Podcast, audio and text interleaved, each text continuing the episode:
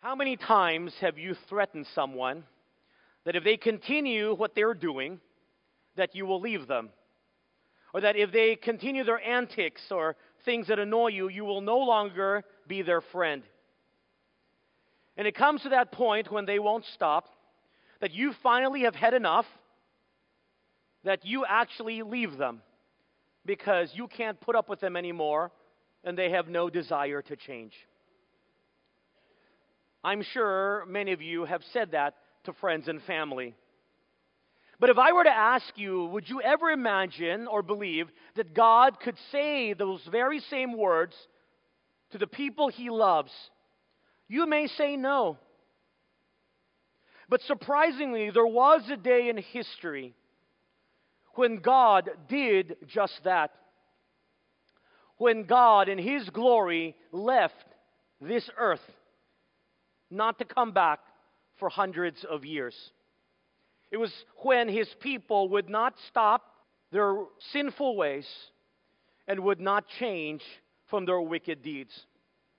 It was a very sad day in history when God's glory left his people. We want to unpack that incident so that we can avoid it happening in our own relationship with the Lord and to avoid that happening in our church.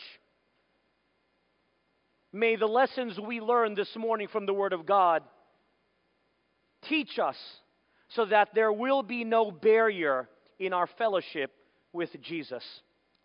This morning, I'd like you to turn with me in your Bibles to the book of Ezekiel. We'll be looking at chapters 8 to 11. Four chapters. Of course, we won't have time to go through all four chapters in detail, but as, as I encouraged you last week, would you go back home soon after the sermon is preached to go and actually read chapters 4 to 11 in its entirety? It is one vision, one complete thought.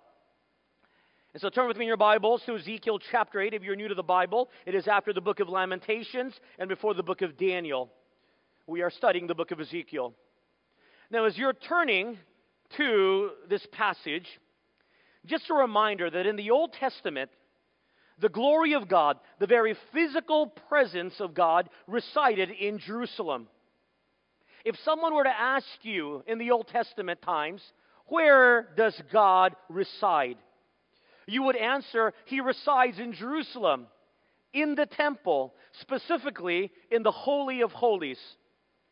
In the Holy of Holies in the temple, there is only one quote unquote furniture, and that is the Ark of the Covenant. And unlike movies like Indiana Jones and Raiders of the Lost Ark, the glory of God does not reside inside the Ark of the Covenant. The glory of God resides in the mercy seat on top of the Ark of the Covenant, in between the two cherubim that were on top of the Ark. That's why no one was allowed to enter into the Holy of Holies in the temple except the high priest once a year. And even then, he was not to look directly at the glory of God in his presence, lest he die. And that's why he brought in a censer with incense that shielded a direct view of God. That was also why no one could touch the Ark of the Covenant, or else they too would die. Unfortunately, even though God's presence resided in Jerusalem, which was really something prestigious, the people of Israel took it for granted because they continued to live in sin, especially those living in the city of Jerusalem. They continued to do wicked things in spite of the fact that God's presence and glory was residing with them in the city. Last week we talked about the judgment of the Jewish people prophesied by God. It was a terrible judgment which will culminate in the siege and the destruction of Jerusalem, which would prophetically come true when the Babylonians came and destroyed the city in 586 BC. But what horrible sins and wickedness did the people actually commit to deserve God's rightful wrath? It is spelled out in chapters 8 to 11. In the first three verses of chapter 8, we find out that Ezekiel is shown a vision on the sixth year of Jehoiachin's exile, exactly 14 months after he first saw a vision that is recorded in chapter 1. And for those of you who like dates, historically, it would put this vision on September the 17th of 592 BC. According to verses 1 to 3 of chapter 8, in this prophetic vision, while the elders of Judah were in his house seeking counsel, if you remember from a few weeks ago, Ezekiel was unable to leave his house unless God instructed him to go, so he was homebound. Ezekiel, in this vision, sees a theophany or a Christophany.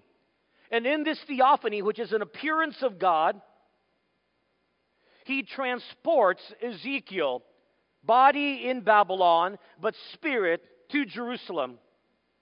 And there, God takes Ezekiel, as verse 3 tells us, to the north gate of the inner court of the temple built by Solomon. This is God's holy place. But God is going to show Ezekiel on a tour of the temple just how wickedness had worked its way into the lives of his people and into the very holy places of the temple. It will be a sad vision of sin's ugly progression. And so, if you're taking notes and you want to outline this, the first thing we're going to take a look at, number one, is sin's ugly progression. What does sin's ugly progression look like? What is the progression of wickedness and sin? Let's take a look. Chapter 8, verse 4.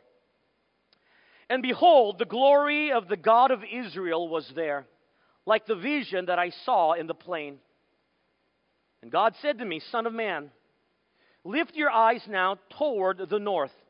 So I lifted my eyes toward the north, and there, north of the altar gate, was this image of jealousy in the entrance. There, in the north gate of the temple of God, the people had put an idol. Imagine that.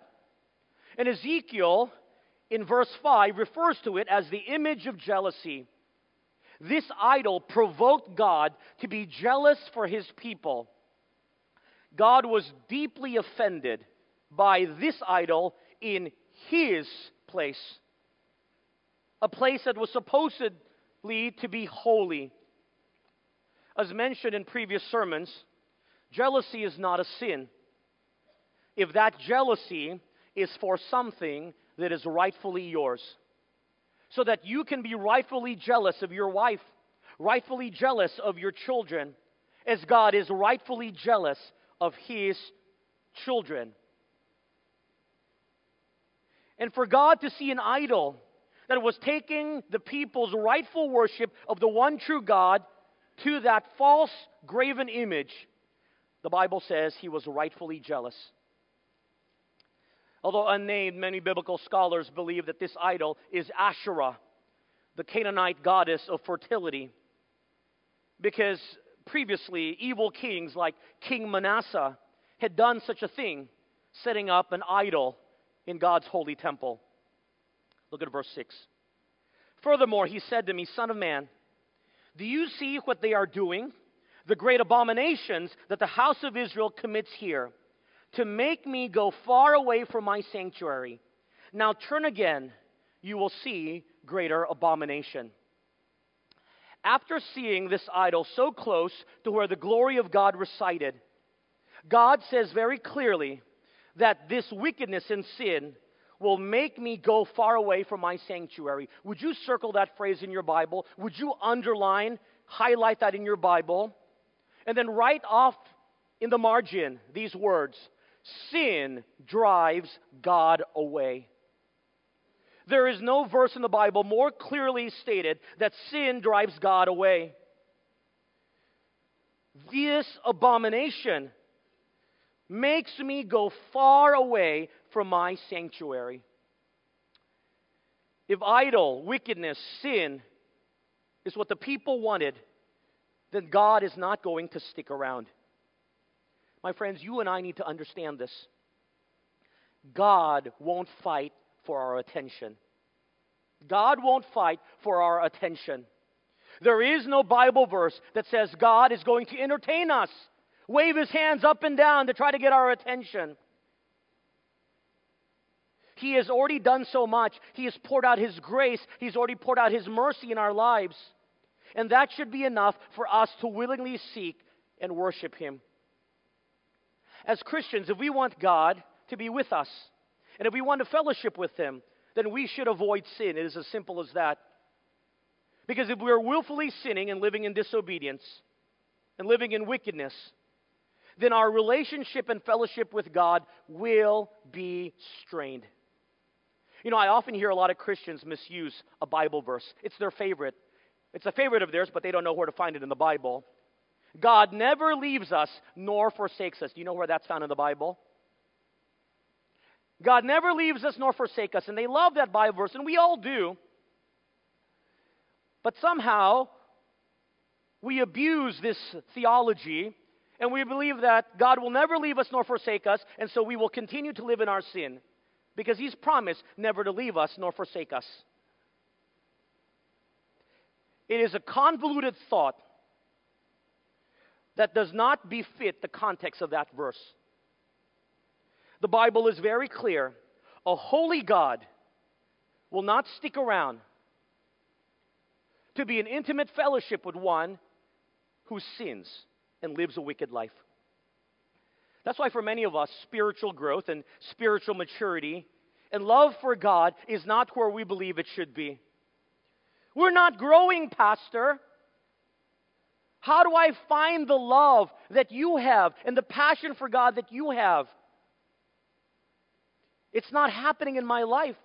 Well, it's not happening because there's undealt sin in our lives. You see, the first step in sin's progression in our lives is 1A, if you're taking notes, when sin is in plain sight, unchecked, and accepted. When sin is in plain sight, it is unchecked and it is accepted. That's why I've warned many of us that if you allow sin, a little sin, or little character slippage in your life, to take root in your life, to somehow be accepted, and, and you say it's okay, then be careful because now sin's progression will begin to take place in your life.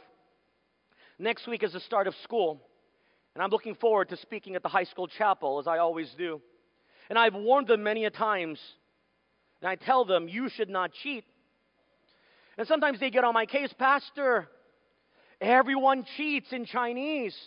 It's just not in our school. Every Chinese school in the Philippines, their students cheat in Chinese. It is a normal fact of life, and we even laugh about it.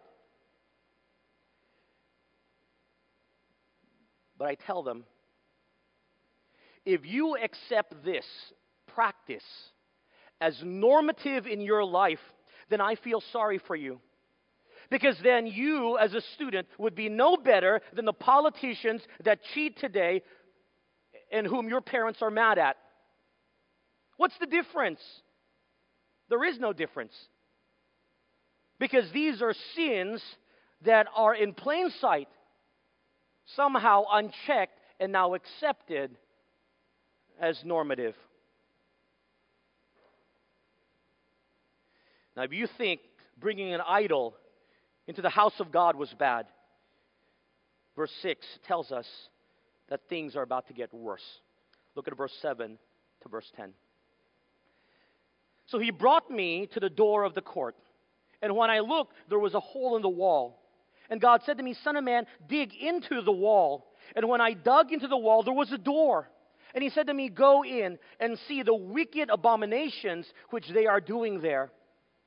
So I went in and saw, and there, every sort of creeping thing, abominable beast, and all the idols of the house of Israel portrayed all around on the walls.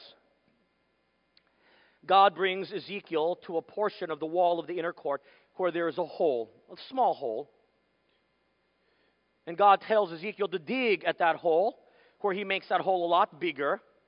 And he sees a door through that hole. It is hidden inside the temple. God tells Ezekiel, enter that door. And when he opens that door and enters that door, he sees all kinds of crawling things, abominable beasts, idols of every type. Perhaps these are the idols of various animals that the people of Canaan worship.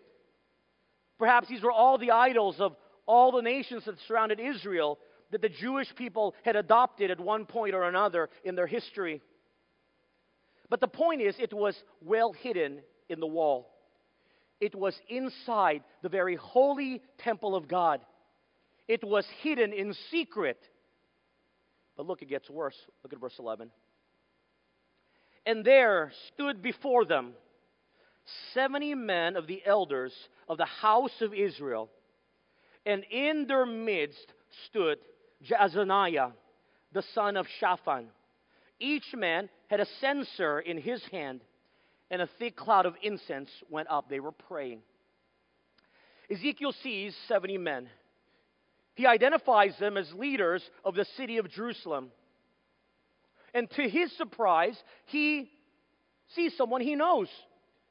It's Jaazaniah. And Jaazaniah comes from the family of Shaphan. And Shaphan in the scriptures is a family that is a faithful follower of the living God Yahweh. These people in the family of Shaphan loved the Lord. They were faithful to God. And so it shocked Ezekiel to see the son of Shaphan, Jaazaniah, there with these 70 men. The impact of this shock would be the same impact, to put it into your context, if you were to see me walk out of Pegasus or a strip joint. Again, that's an example only. You never find me there. Just need to clear, make sure that's straight. But that would be the shock. And when Ezekiel sees Jaazaniah, what are you doing there? He shouldn't be there. What were they doing? Verse 12 and 13. And he said to me, Son of man, have you seen what the elders of the house of Israel do in the dark? Note that, in the dark. Every man in the room of his idols. For they say, The Lord does not see us. The Lord has forsaken the land. And he said to me, Turn again, and you will see greater abominations that they are doing. The 70 leaders of Jerusalem were each offering prayers to their own preferred gods. That's how many gods there were that were hidden in the temple of God. This was inside the holy place. Why were they doing it in the dark? Because you and I know we do things in the dark that we don't want other people to see. We often do things in the dark because we know it's wrong. And they did things in the dark thinking God could not see them. That's what they said. The Lord does not see us. And they thought that they could do whatever they wanted because God's judgment was upon them and He had forsaken the land. They were justifying their sin. It was a warped view of God. It was their sin that was causing God's judgment on them. And they said, Well, God has abandoned us. We can do whatever we want.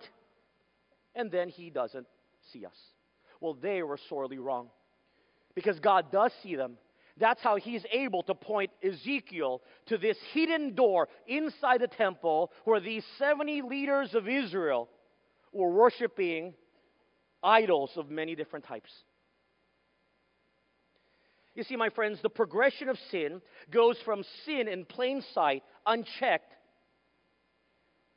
and accepted, to the dark, hidden corners of our lives unseen by any except God. And that's 1b. Sins in the hidden corners of life, unseen by any except God. Let me ask you a question this morning. Which is worse? Sin in plain sight or sin that is hidden? I would suggest to you this morning that sin that is hidden is worse than sin that is in plain sight. Because it is in the dark places of your heart and my heart that you and I begin to think that God does not care and does not see. And then when we have that in our minds, then we have the tendency to allow that sin to be ingrained as part of our lives. Because then we are no longer ashamed to do it because we think no one will ever find out. Hidden sins are harder than the ones in plain sight because now there is no one to rebuke you. No one to keep you accountable. No one to call you and call you out and say, hey, you know what, you're wrong. And in the darkness of our hearts, we choose whether we want to deal with these sins or not. The sins hidden in our hearts and hidden in the dark places of our lives are the sins we choose whether we want to deal with or not. If someone were to go into your homes and see what you did behind the closed doors in your homes, what would they find? If someone could peer into the dark places of your heart, what would they see? I'm sure all of us would find sins that are quite dark in each one of our lives. That's why we should not be surprised, and yet we are surprised and shocked when we find out that a pastor has had moral failings. Do not be shocked. I am human just like you. I struggle with sin just like you. My heart broke this week. And if you're following some Christian news, you'll find out that Bill Hybels, again, has been accused by another woman. There have been 10 plus women now who have accused Pastor Bill Hybels of sexual harassment, inappropriate actions, sexual misdeeds. Here is a pastor that had brought a congregation of 25 to the fifth largest church, to become the fifth largest church in America. More than 40,000 people would hear his messages every week. And everyone was shocked. They would not believe the accusers at the very beginning because these sins were so well hidden. Pastor Bill could not have done that. But accusation after accusation came, indicating a pattern. My friends, this is but an example of the dangers of hidden sin. Because hidden sin, left unchecked in the darkest places of one's heart, will begin to multiply and effect greater things. But these hidden sins that Ezekiel sees are not even the worst of it. It gets worse. Look at verse 14 and 15. So he brought me to the door of the north gate of the Lord's house. And to my dismay, women were sitting there weeping for Tammuz. And God said to me, Have you seen this, O Son of Man? Turn again, you will see greater abominations than this. Ezekiel was brought by God to the entrance of the north gate of the temple. There he sees many women. What are they doing? They're crying. They're weeping for Tammuz. Tammuz is a Mesopotamian god a deity associated with fertility and vegetation. These women had replaced the worship of the one true God who alone gives children and gives life and gives rain with a false God who can really not do anything. But the difference here now is that what you see is that there is an emotional connection with the sin. They are crying, weeping for Tammuz to answer them. This is part of the ugly progression of sin. 1C, an emotional connection to sin. 1C, an emotional connection to sin. My friends, when you long for sin, then the things of God no longer appeal to you. When you are emotionally connected to sin or a sinful act, then the things of God, His words, no longer matter, they fall on deaf ears. Because when you love something else more than you love God, you don't care about the things of God. You care about that which you truly love. You know, often when I think about the young men and young women who are no longer at our church, my heart is sad. I think of young men and young women who used to be so fervent for the Lord. They're in choir, they're in Bible studies. They're leaders. They're teachers. They are passionately on fire for Jesus. They go on mission trips. And suddenly, out of nowhere, as if a snap of a finger, they don't come to church anymore. What happened to them? What happened to these men and women who used to be on fire for Jesus? I'll tell you what happened to them. What happened to them was that life happened. They began to place greater importance and love for the world than their love for God. Oh, if you were to ask them, Do you love God? They say, Yeah, we love God because we're still believers, we're still Christians. But they love something else more. And because they love other things more than they love God, they no longer do the things that God desires of them. Do you remember the book of the Revelation? In the letter to the church of Ephesus, there's a condemnation for this church. Revelations chapter 2, verse 4. And the condemnation to the church of Ephesus is what? They left their first love. Oh, they loved Jesus, but life happened. And so they began to love other things more than they loved Jesus, and they left their first love. That's the problem with the emotional connection to sin. We fall in love with sin, and we fall in love with sinful acts. I read somewhere in an article about overcoming pornography that there really is no lasting method for not looking at porn. There are a lot of methods out there, but you can always circumvent the methods.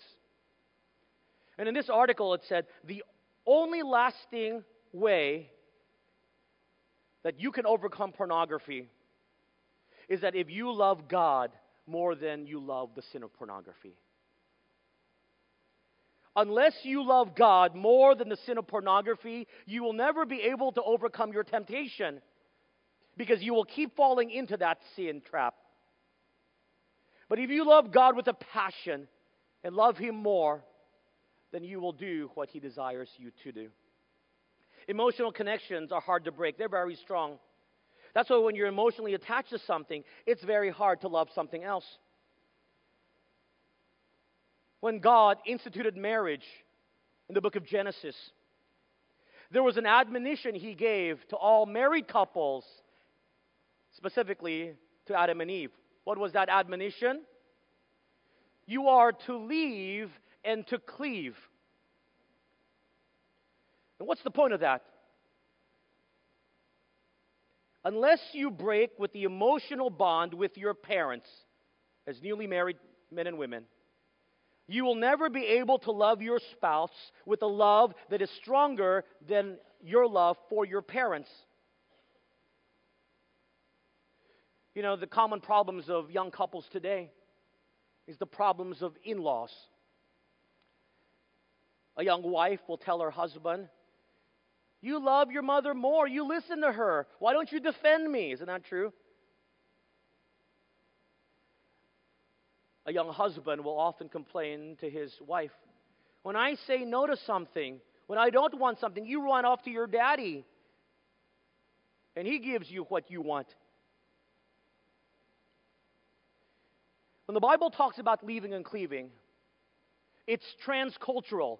I know our culture well.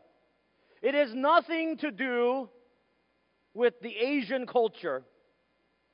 It is the truth of God who created us and who created marriage. And he says, You must leave. You must leave the emotional bounds of your relationship with your parents, loosen it, so that you can begin to love your spouse as they should be loved. Or else you're going to have a lot of problems when you still have mama's boys and daddy's girls. Likewise, if you don't break the emotional love for the things of the world and of sin and of sinful acts, then you will never be able to really love God as He should be loved for what He's done.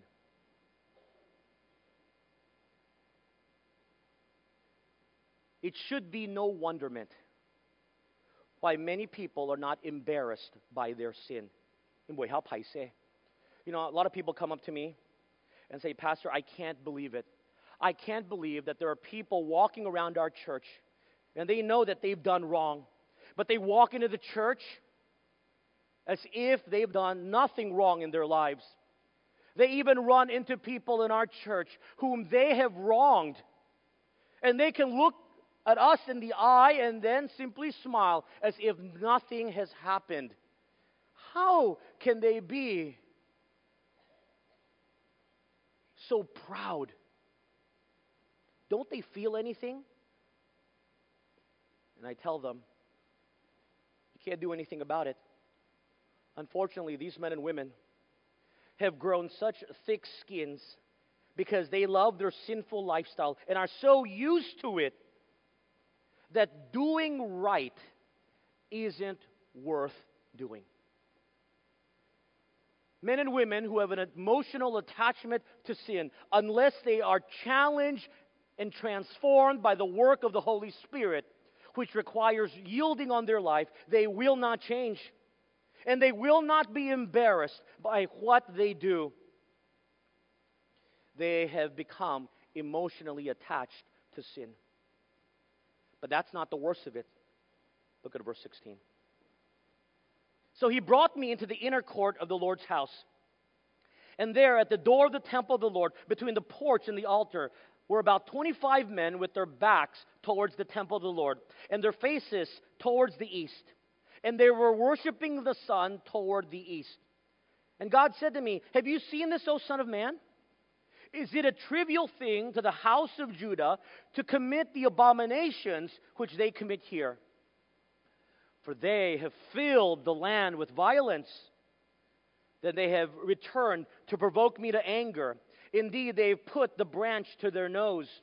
Therefore, I also will act in fury. My eye will not spare, nor will I have pity. And though they cry in my ears with a loud voice, I will not hear them. God now leads Ezekiel inside the holy place, inside the inner court of the temple, and he sees 25 men. These 25 men were most likely priests because only priests were allowed inside the temple. And these 25 men, as priests, should have been offering sacrifices to God for their sins and the sins of the people. But instead, what were they doing? Verse 16. They were worshiping the sun in the east. Since Solomon's temple was built facing the east, as instructed by God, what you have here is that the priest's back, as they bowed and faced and worshiped the sun in the east, their backs was against the Holy of Holies. Their back was against the very presence of God. They literally turned their back on God. What was worse is that they were guardians, or supposed to be guardians of the things of God. They were to set an example to the people, but they did not. They were supposed to obstruct and hinder sin from spreading, but in actuality, they caused sin and wickedness to spread. Note this in verse 17 to the entire nation, for they have filled the land with violence. And that's why God was provoked to anger because the sin had spread to the entire land caused by the actions of these leaders. You see, in the final progression of sin, 1D, that is a part of the progression of sin, it is a sin that causes others to sin. Sin that causes others to sin, that called for God's final verdict and judgment. It is when sin has been extended beyond yourself to affect others. My friends, don't you ever think that sin is localized on the individual. There are many people who believe, don't bother me, that's my problem. I'm not affecting anyone. But my friends, you need to understand something about sin. Sin is never localized only to you. Sin is never contained only to you. It will make its way to affect other people. Remember the admonition of Jesus to his disciples? Do not cause any of these little children to sin.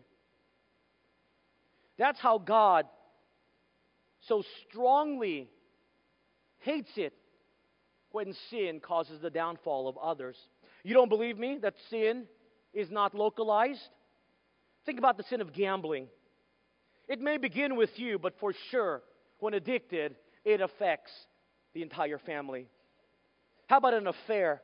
You think it just relates to you. When it gets out, it affects your own children, your own spouse. Your reputation, especially in our culture and community, your reputation affects other people, affects your children. I know our Chinese Asian culture.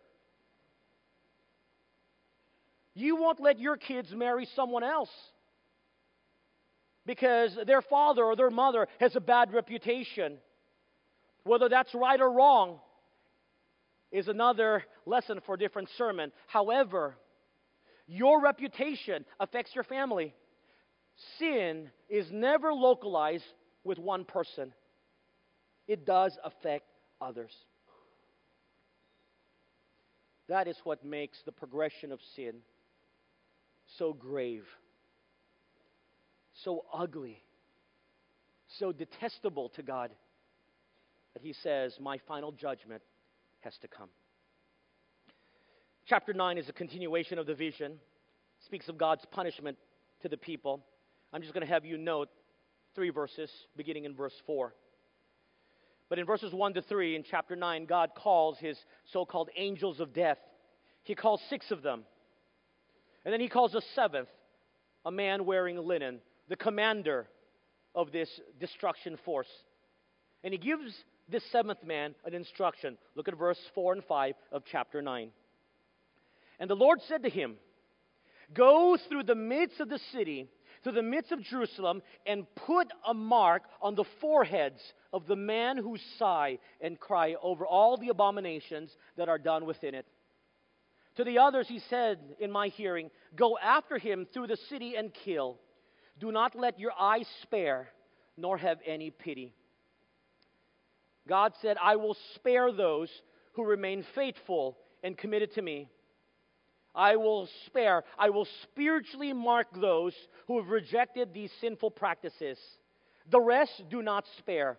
I do not have pity on them. You see, God is a very fair judge. His judgments are always perfect. He knows who's living for Him, He knows who are not. So we who are living righteously can take assurance in that. But look at verse 6 utterly slay old and young men, maidens and little children, and women.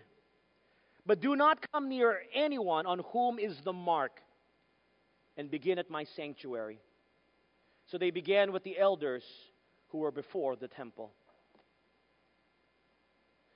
God's judgments know no age discrimination. God's judgments do not discriminate based on age. Utterly slay old and young men. Old people can sin just like young people. Children can sin just like adults. Women can sin just like men. And God says, Begin at my sanctuary. And so they began with the elders. The angels of death were to begin with the religious leaders in the temple because they were the ones responsible for the sin spreading throughout the nation. They did not do the things right before God.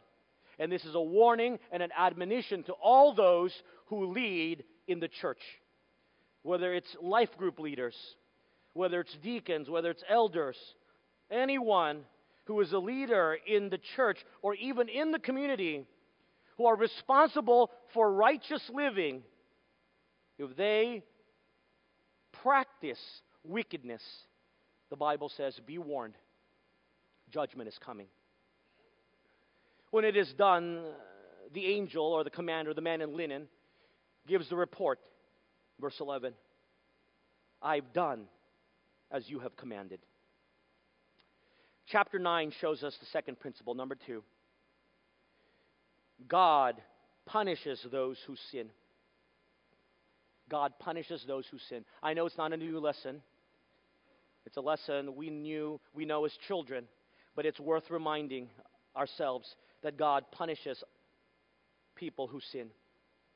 As someone once said, the assurance of forgiveness is not an excuse to continue sinning because there are consequences and punishment for sin. The assurance of salvation I know that Jesus Christ, through his shed blood, will forgive me of my sin. It's wonderful. But it is not an excuse, it is not a license to continue sinning.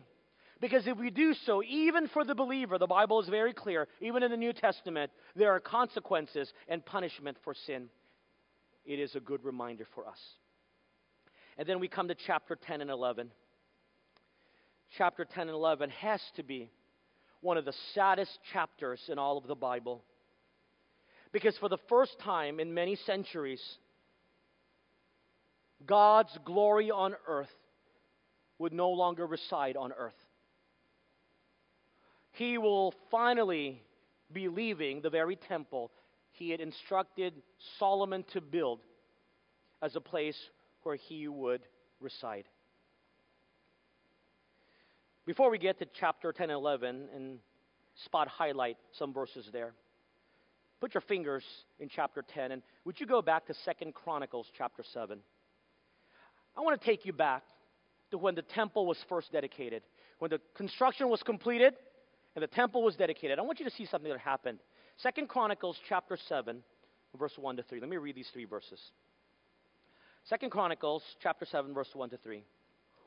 When Solomon had finished praying, fire came down from heaven and consumed the burnt offering and the sacrifices. And the glory of the Lord filled the temple. And the priests could not enter the house of the Lord because the glory of the Lord had filled the Lord's house. When all the children of Israel saw how the fire came down and the glory of the Lord on the temple, they bowed their faces to the ground on the pavement and worshiped and praised God, saying, For he is good, and his mercy endures forever. Three times in only three verses at the dedication of the temple, the glory of God is mentioned. The glory of God in its brilliance and its majesty recited in the temple, and everyone was in awe. And they bowed their faces to the ground, for he is good, and his mercy endures forever.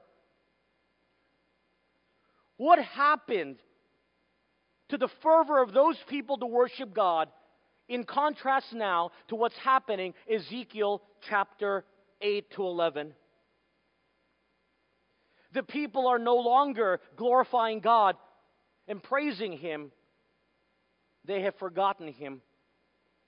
And because God will share His glory with no one, much less sin and wickedness that had permeated even into His very temple, as recounted in chapter 8, God's glory could no longer remain in the temple. God had put up with a lot from His people, and enough was enough. So He's going to start leaving.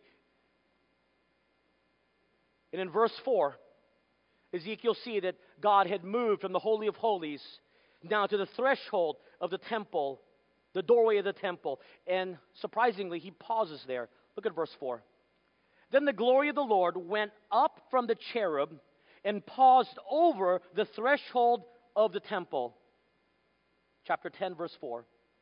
And the house was filled with the cloud and the court was full of the brightness of the Lord's glory, and the sound of the wings of the cherubim was heard even in the outer court, like the voice of Almighty God when he spoke.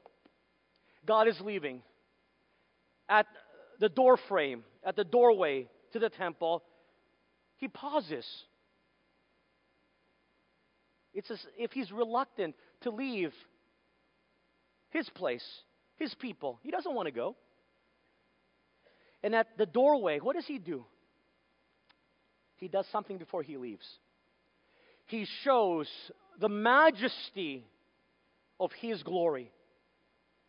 He shows just how amazing he was. He showed his full glory, that the entire temple was covered in his glory. Even the courtyard heard the glory of God. How in the world do you hear the glory of God? It was so majestic and so brilliant that the sound of it was like the Almighty God, that even those on the outside heard the glory of God. Why did God show his full glory as he's about to leave? It's as if it was a reminder of what was in the past and what could have been and what they will be missing from now on. Oh, if these people could have responded like they did back in Second Chronicles 7, where they bowed and worshiped God and proclaimed that His mercies endure forever. If only they had responded in repentance, the glory of God would have still resided in the temple in Jerusalem, and God surely could have taken care of the invading forces of the Babylonians like He did with the Assyrian army. They could have lived in this beautiful city, basking under the glory of God in their midst. But they would rather choose the ugliness and the dirtiness of sin, things that you and I have to do in the darkest chambers of our hearts and in our homes, because we're so afraid that other people would find out and see. They would rather choose the dirtiness and the ugliness of sin more than the brilliant glory of God. And God said, You could have had this. My friends, when you and I sin, there's always regret and remorse. But often it's too late. We sin and we say, Oh, Lord, do a, take a mulligan. Let me do a do over. I want that. I want that condition when I didn't sin. I made a mistake. I'm so sorry. Give me another chance. I want it like it was before. It's too late. You must live with the consequences of your sin. Yes, God will forgive you. But it could have been so much better. But now you must live with the decisions you've made. In verses 18 and 19, the glory of God moves again. And now he pauses just outside of the temple complex now. He was at the doorway to the temple. Now he's at the outside of the complex. But he's still reluctant to leave. He doesn't want to go. He hovers there. Look at verse 18 and 19. Then the glory of the Lord departed from the threshold of the temple and stood over the cherubim. And the cherubim lifted their wings and mounted up from the earth in my sight. When they went out, the wheels were beside them, and they stood at the door of the east gate of the Lord's house. And the glory of the God of Israel was above them. He paused again. He stopped. He, he doesn't want to go. This is his building, these are his people. He's reluctantly leaving a place he loves. He's at the east gate, at the edge of the temple complex, and he stops there. And he pronounces a condemnation. That's found in chapter 11. In verses 1 to 15 of chapter 11, he condemns Israel's leader as he looks back and sees what they are doing. He sees how, in verse 2 of chapter 11, they are thinking of ways to sin. Can you imagine that? They're just not simply passively sinning, they're thinking of active ways to sin. They're giving wicked counsel, verse 2 tells us. And so he condemns them all the way to verse 15. The condemnation is so great, the judgment is so great, that Ezekiel says, Lord, Lord, mercy. And in verses 16 to 21 of chapter 11, God says, Don't you worry, Ezekiel. I will preserve a remnant. I will save those who follow my ways. Because God's judgment is not only fair, but He's also very gracious. After he pronounces his condemnation from the east gate, there's a final movement. Jump down to verses 22 to 23 in chapter 11. So the cherubim lifted up their wings with the wheels beside them. And the glory of the God of Israel was high above them. And the glory of the Lord went up from the midst of the city and stood on the mountain, which is on the east side of the city. The glory of God crosses the Kidron Valley and stops again on the Mount of Olives. And if you've ever been to Israel, specifically in Jerusalem, when you stand on the Mount of Olives, you have a panoramic view of this beautiful city of Jerusalem, even today. Tradition tells us it was on the Mount of Olives that Jesus looked over the city of Jerusalem and he wept for the city. The glory of God stopped on the Mount of Olives and he saw in this one last scene a city that he so loved, a city that he wanted to be the eternal capital and will be in the future. He looked upon the people that were his children, a chosen people. He looked and saw a people that he loved, a people that he loved but had rejected him. He didn't want to go, but he had to go. Because a holy God can have nothing to do with sin. This would be the final pause, and from here on the Mount of Olives, he left. I need you to understand something, number three. God leaves when there is sin, but reluctantly because of his love. God leaves when there is sin, but reluctantly because of his love. God could have said in one verse, and I left. It takes him two chapters in the Bible to say, I'm leaving, I'm leaving, I'm leaving, I'm leaving. And here's the sad part no one cares. No one cares. No one says, Stay, stay. No one cares. God stops three times. No one seems to care. And he leaves. Verse 24 to 25, the end of the vision. And the Spirit took me up and brought me in a vision by the Spirit of God into Chaldea to those in captivity. And the vision that I had seen went up from me. So I spoke to those in captivity all the things the Lord had shown me. Ezekiel was brought back to the exiles in Babylon where he resided, and he recounted to the elders who were gathered what he had just seen.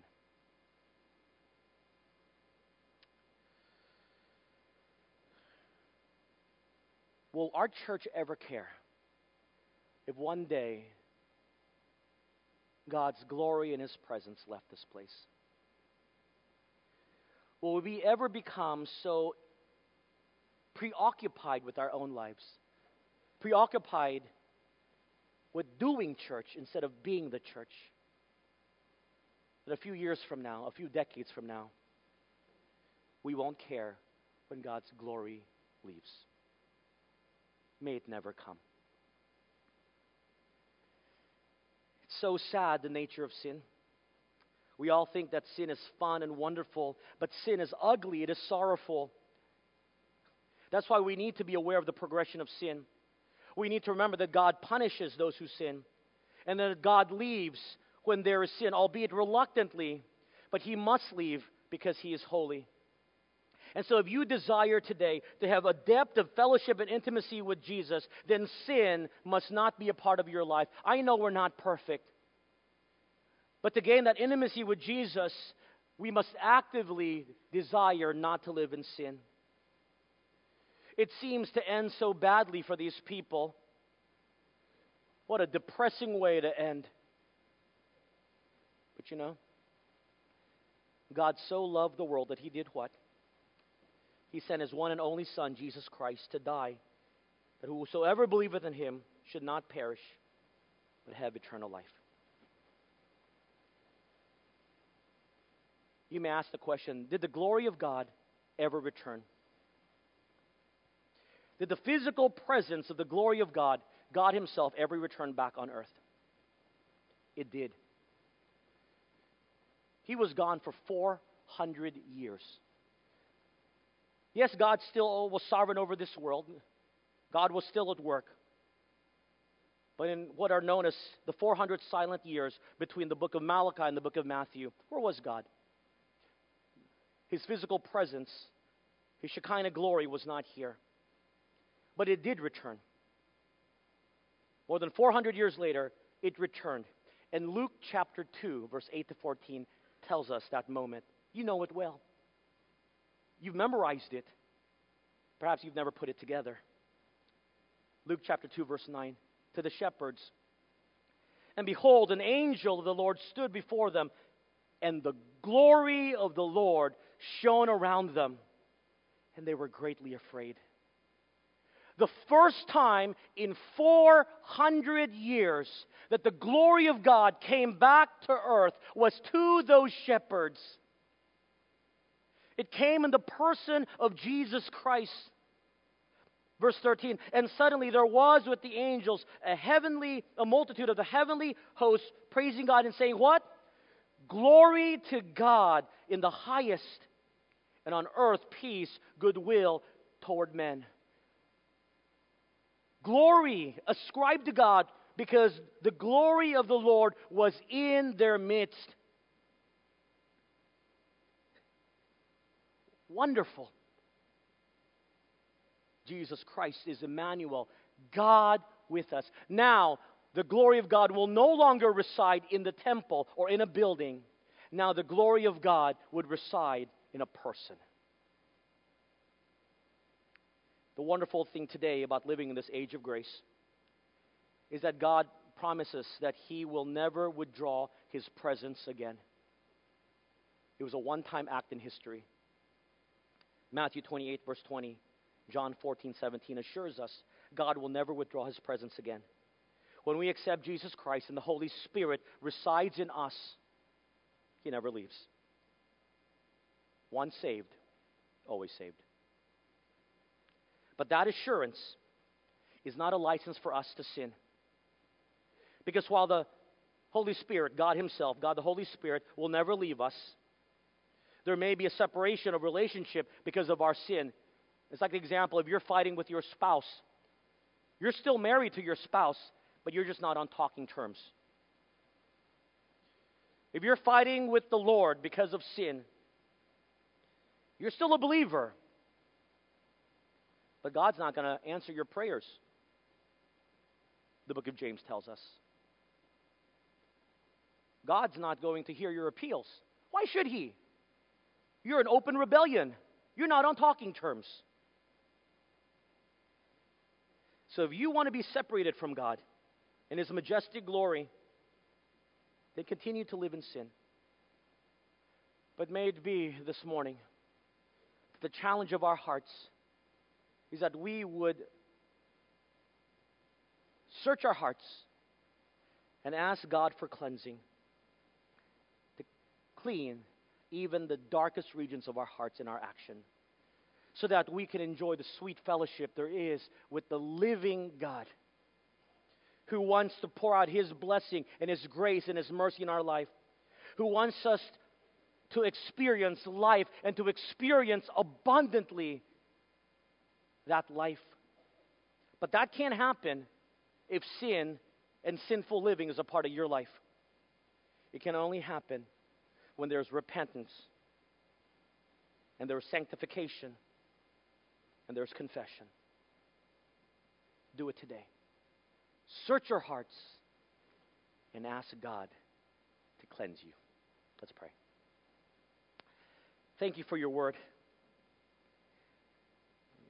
convicts even my heart this morning. When I see the tour you took Ezekiel on, Lord, into the temple, I think of my own life. And a tour in my life and of my life would not be a very nice tour. I'm sure it is the same case for many here this morning.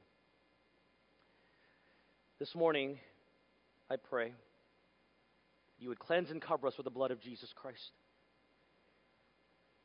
To the sin that we so enjoy and the sinful living that we won't give up will be something that we're willing to let go of.